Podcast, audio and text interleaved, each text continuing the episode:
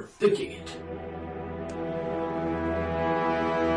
Losing Eric Boehlert was devastating for American journalism.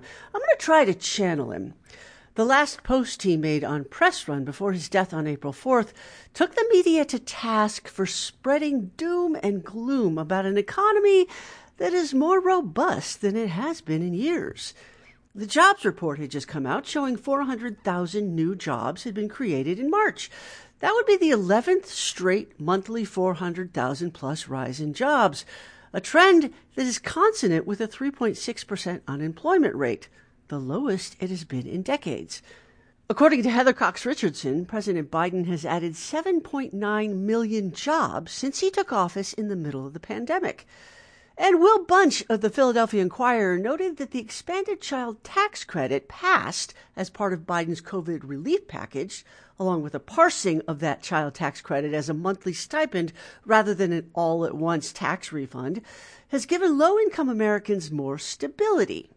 Bunch cites the Bank of America Institute's Consumer Checkpoint report that spending by people making less than $50,000, which, take note, B of A sees as low income, is up by 33% over the last three years. And that on average, low income households have about $1,500 more savings than they did in 2019. Additionally, low income wages have risen 11.8% in the wake of the pandemic that made people rethink their relationship to work. Linda Chavez points out in the Bulwark that 47 million Americans left their low pay, bad treatment jobs during and after the pandemic, and most found new ones. But our lower immigration rates have left a void in the number of people who want to take those low income jobs. Let's do the math for a second. Lower income households, those who make less than $50,000 a year, have seen their wages grow by almost 12%. Meanwhile, inflation, as reported by Trading Economics, is 7.9%.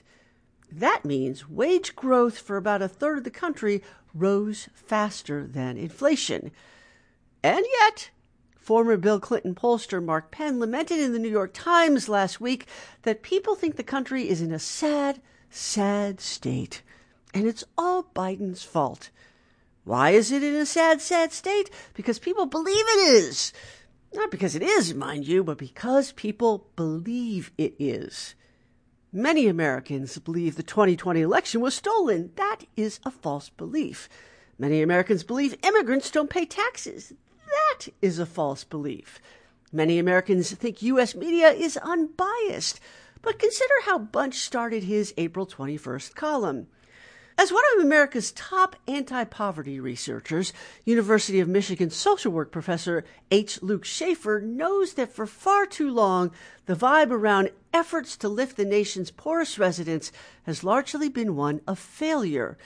So he laughed recently when a journalist told him that his editor insisted on changing his copy when he wrote, accurately, that poverty in the United States actually declined in 2021. You heard that right. A conscientious reporter crunched the numbers and talked to the experts and wrote that the economy was good. That in fact, the expanded tax credit for low income people worked. But in his gut, his editor was sure that was wrong. Because for us journalists, our guts always beat out statistics. And besides, as a former executive producer of a public radio talk show I once hosted told me, most of our listeners believe the lies. Excuse me, but I thought our job was to tell the truth. Penn, who is not a reporter, but who is possibly worse, a pollster who feeds reporters a narrative, perpetuated some untruths in his piece. He didn't lie.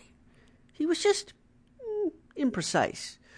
For instance, Penn noted in 1991 the homicide rate was 9.71 per 100,000, by 2014, he wrote that the rate was 4.4 per 100,000 before it started going up again. Penn insinuates that the lower homicide rate resulted from the key federal bipartisan anti crime bill, widely credited then with reducing violence in America. And he dismisses criticism today by those who argue it led to inequitable rates of incarceration. He provides no proof that the crime rate went down since 1991 because of higher incarceration rates. By the mid 1990s, our economy was booming, interest rates were low, and people were spending.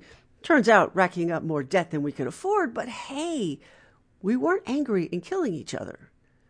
Penn's piece also notes correctly that violent crime rates went up in 2020 and 21.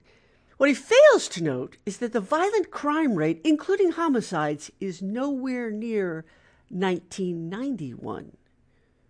The Council on Criminal Justice noted that even with the 2021 increase, the homicide rate for the cities studied, which was about 16 cities, was just over half of what it was for those cities in the early 1990s. There's a graph from CCJ on the written portion of this piece that shows the homicide rate from 1979 to 2020. A whole forest perspective sorely lacking in Penn's microscopic tree piece. It shows that the homicide rate started going up in 2015 before rising sharply in 2019. Gee, what was happening in 2015 that empowered a lot of angry people? Hmm. People were campaigning for an election. There was one candidate who courted racists and white supremacists. But stoking hate doesn't raise violent crime, does it? Nah, it's Biden. It's got to be Biden. Penn does have a bit to say about President Trump. For instance, he noted that Trump effectively, that's a quote, used immigration, quote, as a wedge issue in 2015. But he somehow misses the tie between the use of immigration to an increase in hate and fear. And Penn blames Biden for an uptick in the fear of nuclear war, while Trump and his supporters still talk about Russian President Putin, who attacked Ukraine without provocation, as a friend who could help them. Seriously, a dictator with nuclear weapons has created a global crisis, and a pollster blames Biden. The line that made me laugh the hardest was Foreign policy was barely discussed in the limited presidential debates of 2020. Why, yes because the journalists who put the debates together barely touched on foreign policy. In his last missive, Boehlert wrote, Virtually all the Beltway coverage today agrees on this central point. When it comes to the economy, Biden's approval rating is taking a hit because Americans are freaked out by inflation.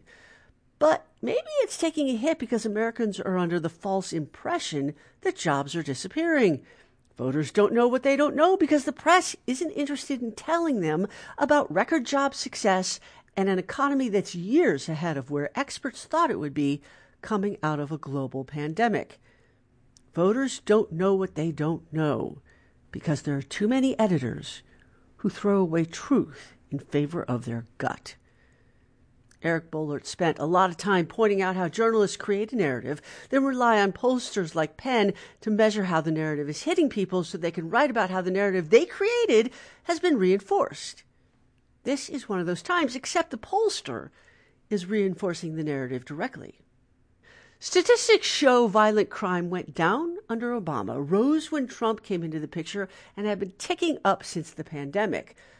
There are so many underlying factors for the current climate the U.S. finds itself in, from anger and unrest born of the killings of George Floyd and Breonna Taylor, to the nihilism of Gen Z about whether anyone really cares, to the mainstreaming of white supremacist hate.